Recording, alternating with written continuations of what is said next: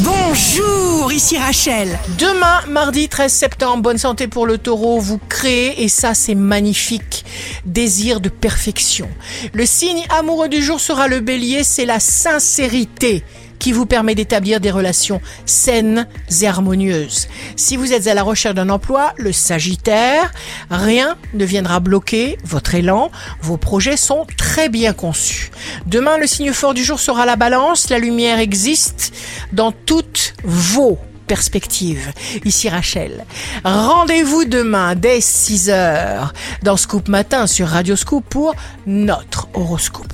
On se quitte avec le Love Astro de ce soir, lundi 12 septembre, avec le verso. Comme un fleuve, s'est mise à aimer son voyage. Un jour, tu t'es trouvé dévêtu dans mes bras. La tendance astro de Rachel sur radioscope.com et application mobile Radioscope.